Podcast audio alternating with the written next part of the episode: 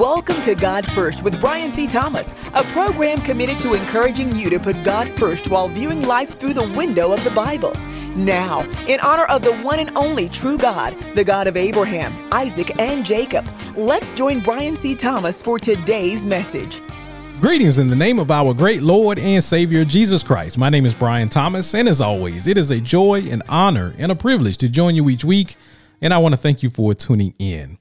Well, today we're going to get back into our series on the book of Revelation.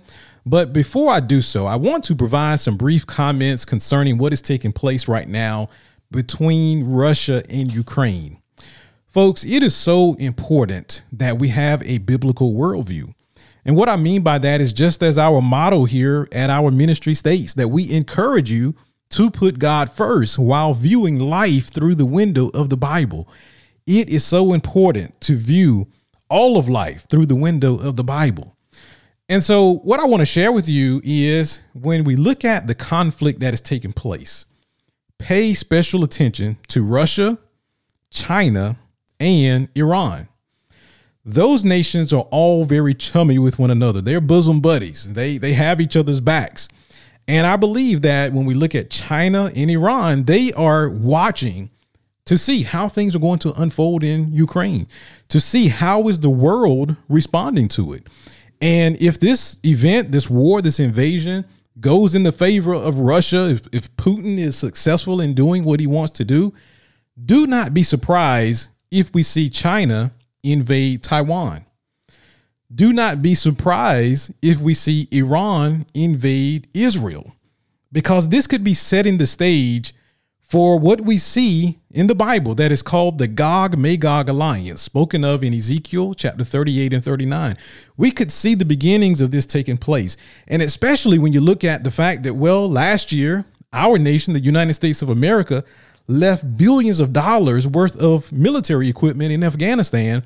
It seems as though the stage is being set for this biblical war, again known as the Gog Magog War spoken of in Ezekiel 38 and 39. Now, I am not making a prediction. I want to be very clear on that. Sometimes we see these things happen and it could be years before things unfold. But I do believe that we are living in the last of the last days.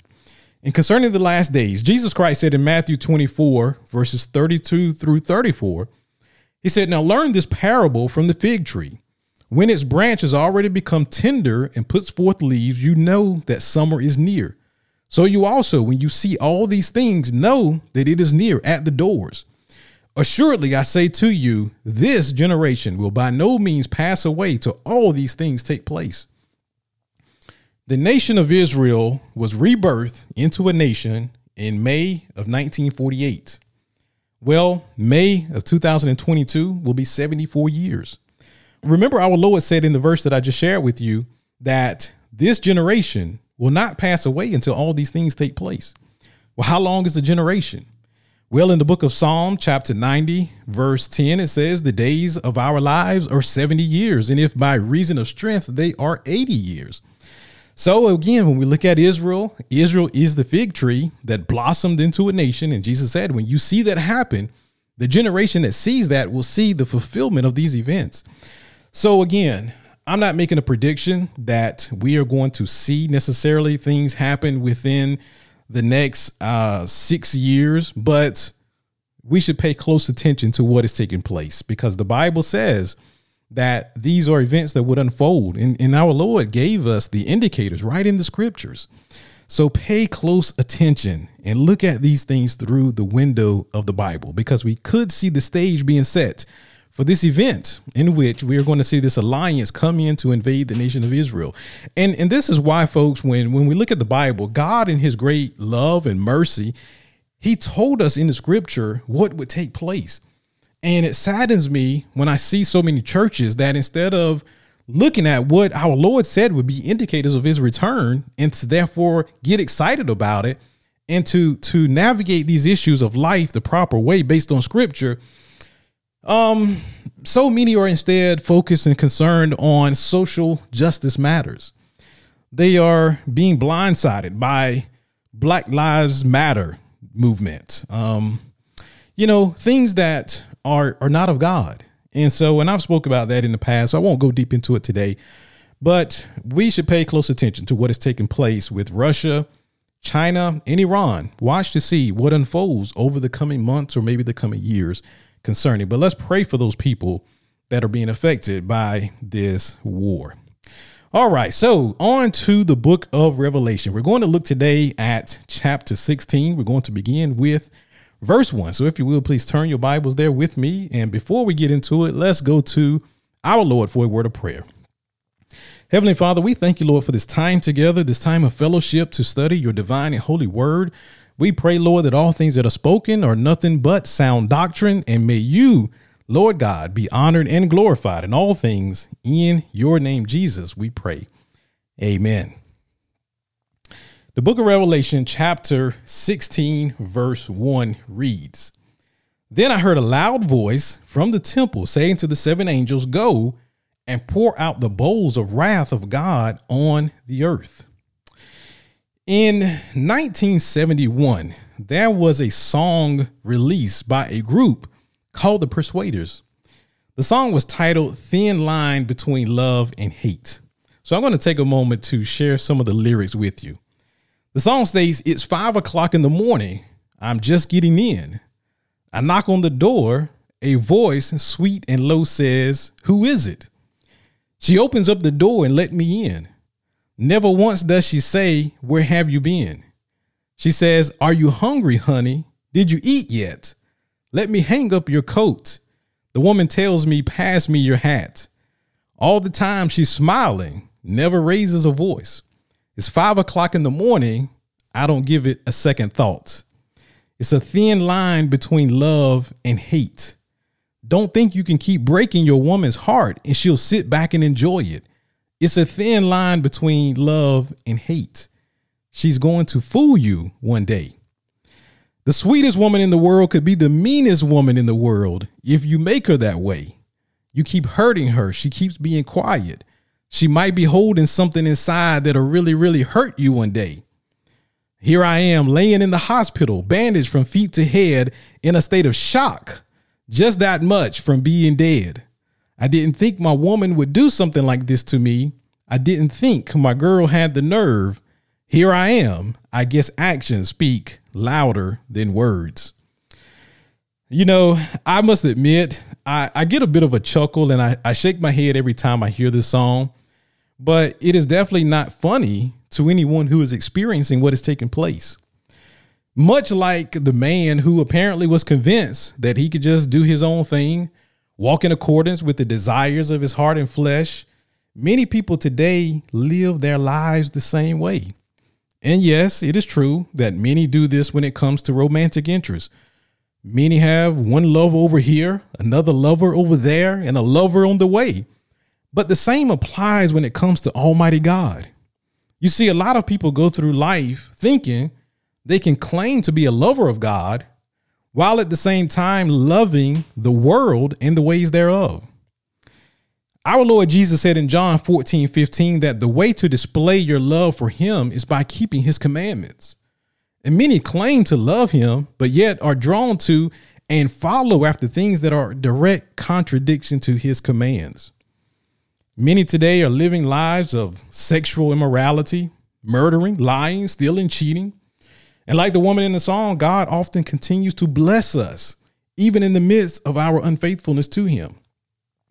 And if we're honest, we don't deserve it, but He continues to provide us with food, clothing, a roof over our heads, a job, good health, finances, you name it. And He does this because of His grace, because of His mercy, because of His compassion. And many are deceived into thinking that because God does not strike them down immediately following their fornications, immediately following their drunkenness, immediately following their idolatry, that God must be okay with them, that everything must be all right, even though deep down inside you know He is not pleased. Don't think you can keep breaking God's heart and that He just sits back and enjoys it. This man continually stepped out on his wife and she tolerated it for a time, hoping that someday he would change, hoping that someday he would repent, hoping that someday he would be totally devoted to her. But one day her patience ran out. The day came when she said, I have no more grace to offer, and she unleashed her wrath upon her one time lover. And there he was, left in a state of shock, thinking she would never do such a thing to him. The song is called Thin Line Between Love and Hate. But when it comes to our Lord Jesus, it is a thin line between love and judgment. Jesus is love. He loves us all, but he hates sin because he is just. And because he is just, he must judge sin. And he is patiently waiting and urging mankind to be totally devoted to him. But one day his grace will run out, and his word declares that a day of judgment is coming for all who reject him. And many proclaim Jesus as Lord, but our actions speak louder than words. The day is coming when our Lord will give a loud command from the temple of heaven. He will tell the seven angels to pour out his wrath upon the earth. And when that day comes, an unimaginable amount of suffering will come upon the earth. In fact, Jesus said in Matthew 24 21 that it will be the greatest time of tribulation that the world has ever seen or ever will see. And many will be left in a state of shock, thinking that God would never unleash such a judgment upon them. And it will be so bad that the people of the earth will call out to the mountains to fall on them, to hide them from the face of him who sits on the throne and from the wrath of the Lamb. So the question is Are you stepping out on God today? I urge you to repent. Do it right now and give your heart to our Lord Jesus Christ. Confess your sins and profess Him as Lord and Savior and turn away from wrongdoing. Do not abuse the grace that He gives us. Yes, He is love, but He must judge sin. And Jesus already paid the wage of sin by dying at Calvary. But you must receive Him in order to receive his payment for your sins. If you reject him, you will pay with your own life and face the wrath of Almighty God. Come to our Lord Jesus on today while you have the opportunity. We're going to pause for a short announcement, but please don't go away. We'll be back with more on the other side of the break.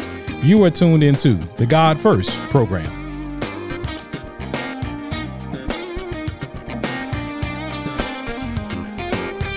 You are listening to Brian C. Thomas on God First. For more of Brian's teachings, please visit godfirst.org to browse our extensive library of material. There you will find devotionals, blogs, articles, and audio messages available as MP3 downloads on various topics such as salvation, Bible prophecy, marriage, and the significance of blessing Israel. Just to name a few. You can also sign up for our monthly newsletter and visit our web store. So please visit us at godfirst.org. Now, let's return to the conclusion of today's message.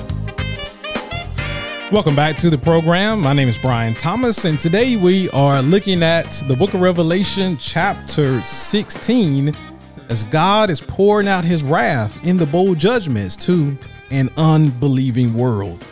So, as we move on to verse 16, or sorry, chapter 16, verse 2. So the first went and poured out his bowl upon the earth, and a foul and loathsome sore came upon the men who had the mark of the beast and those who worship his image. Once our Lord gives the command to pour out his wrath upon the earth in verse 1, the first angel goes following the order. When he pours out his bowl of wrath, sores break out on people of the earth. Another translation describes these sores as ugly and painful. And the same word that is used here for sore was used by the Old Testament translators of the Septuagint for boils in the account of the Egyptian plague. So many call it the plague of boils. The account of the Egyptian plague, which was plague number six, is found in Exodus chapter 9, verses 8 through 12. Those verses read So the Lord said to Moses and Aaron, Take for yourselves handfuls of ashes from a furnace and let Moses scatter it toward the heavens in the sight of Pharaoh. And it will become fine dust in all the land of Egypt, and it will cause boils that break out in sores on man and beast throughout all the land of Egypt. Then they took ashes from the furnace and stood before Pharaoh, and Moses scattered them toward heaven. And they caused boils that break out in sores on man and beast. And the magicians could not stand before Moses because of the boils, for the boils were on the magicians and on all the Egyptians. But the Lord hardened the heart of Pharaoh, and he did not heed them, just as the Lord had spoken to Moses. This plague takes my mind back to when I was about six or seven years old. It was at that time that chickenpox swept through my first grade classroom. And after spreading through my schoolmates, I remember most of my young family members coming down with it as well. It began as a rash that turned into an itchy, fluid filled blisters. And there were blister sores that broke out all over our bodies. I even remember having the sores within my, my hair on the scalp of my head.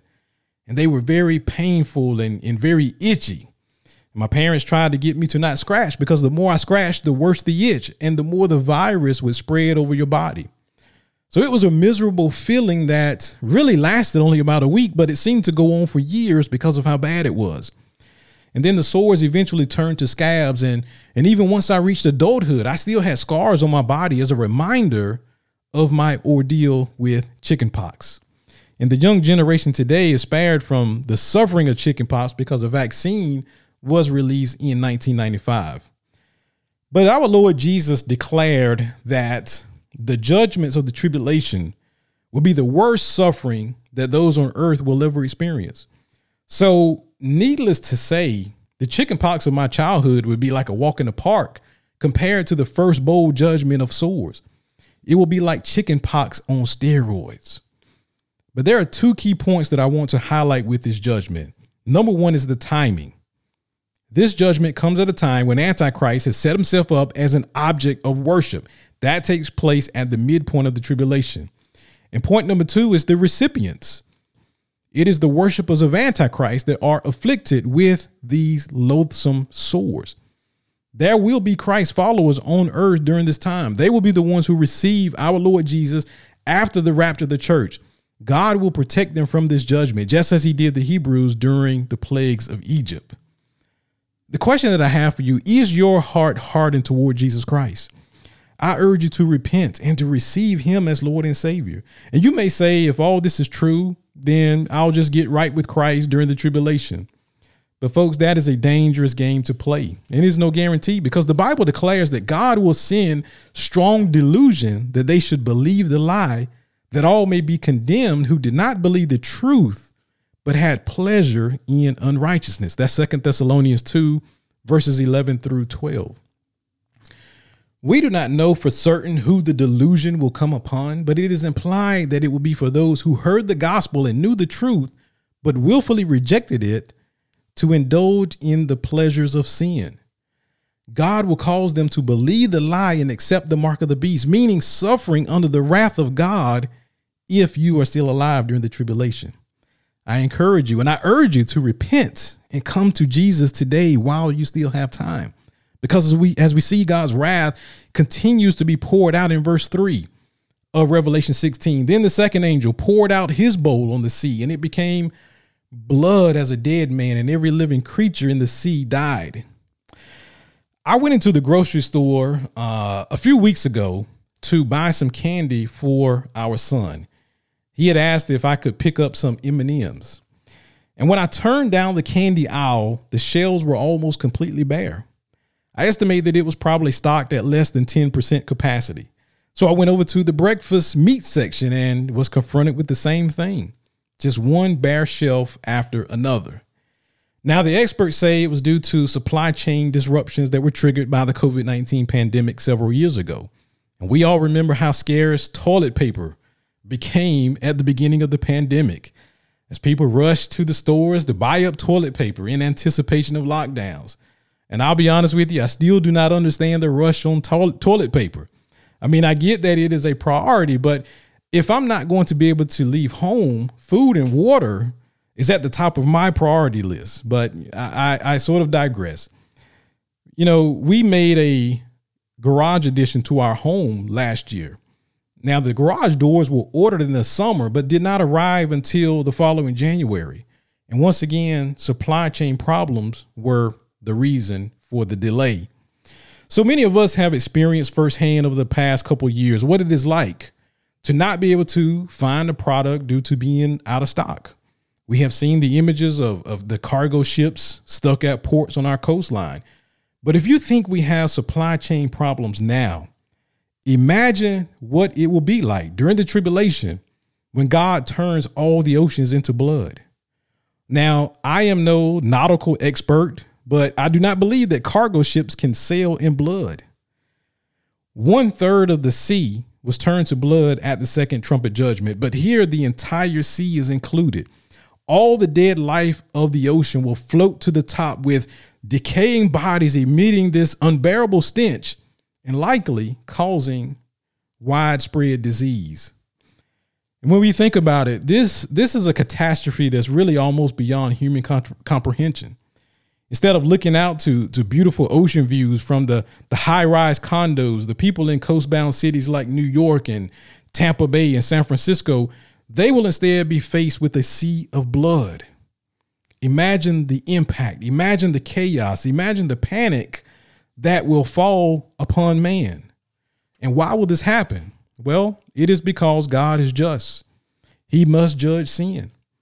This will be one of the prices to pay for those on earth at the time of the tribulation and have rejected Jesus Christ as Lord and Savior. But the great thing, folks, is that you do not have to experience this. If you will receive Christ today, you will be assured to be with Him when the angel pours out His wrath upon the earth. If you have never received Him, I encourage you, I urge you to do so today. As we move on to verse 4. Then the third angel poured out his bowl on the rivers and springs of water, and they became blood. The third bowl judgment is a sequel to the second. This judgment involves the fresh waters turning into blood. This includes the creeks, the rivers, the fountains, the springs, ponds, lakes, underground reservoirs. This will mirror Egyptian plague number one from Exodus chapter 7, verses 14 through 21. Water is a basic human need. So, this is going to, without a doubt, lead to disease and pestilence. And unless God provides another water source or man figures out a way to purify it, chaos is going to ensue. Now, as I mentioned earlier, the supply chain problems, as we look at COVID 19 and the things that have been triggered from it, we have found that as I go into the grocery stores, little to no jugs of water for, for most of my trips over the past six to 12 months. The disappointment and sometimes frustration, though, pales in comparison to what life will be like during the tribulation when all fresh water becomes blood.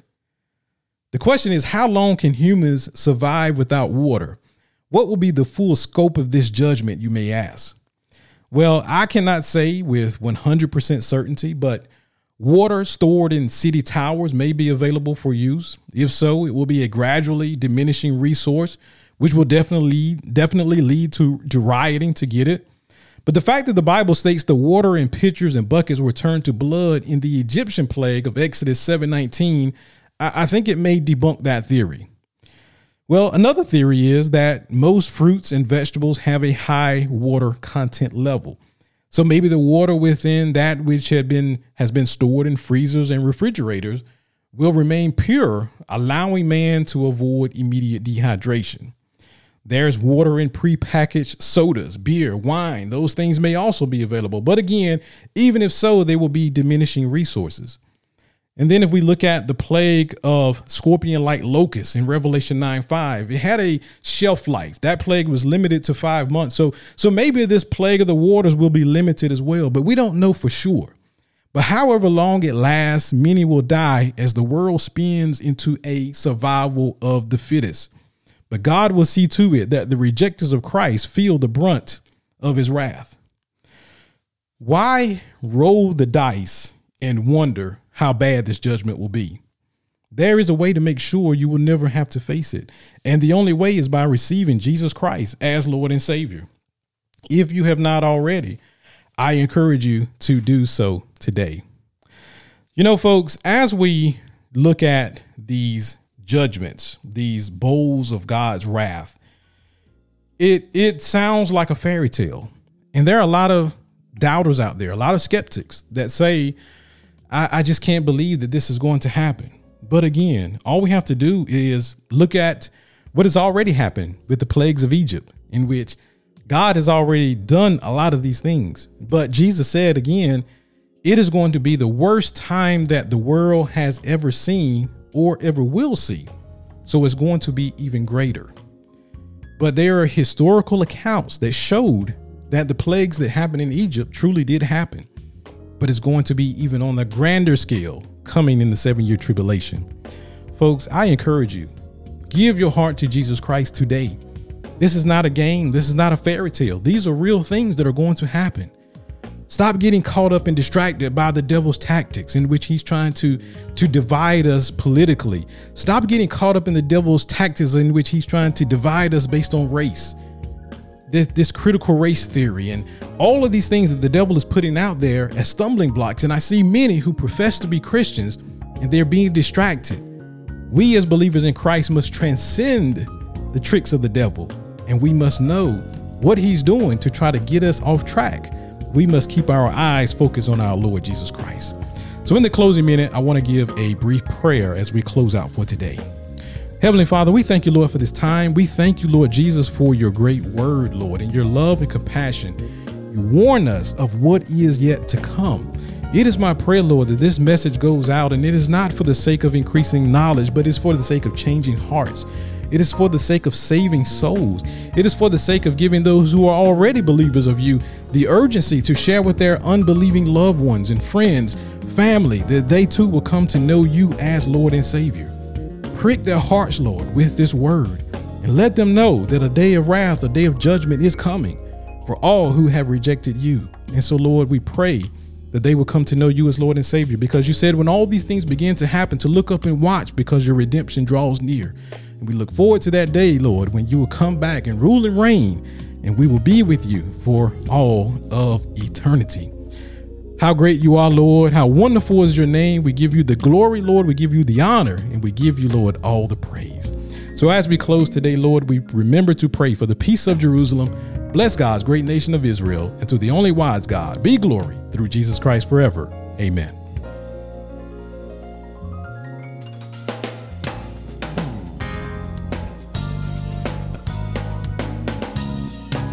You've been listening to the Bible teacher Brian C. Thomas, founder and president of God First. Brian and God First reserve all copyright protection under applicable law. Our copyright policy is available at our website, godfirst.org. Until next time, remember to pray for the peace of Jerusalem, bless God's great nation of Israel, and seek first the kingdom of God.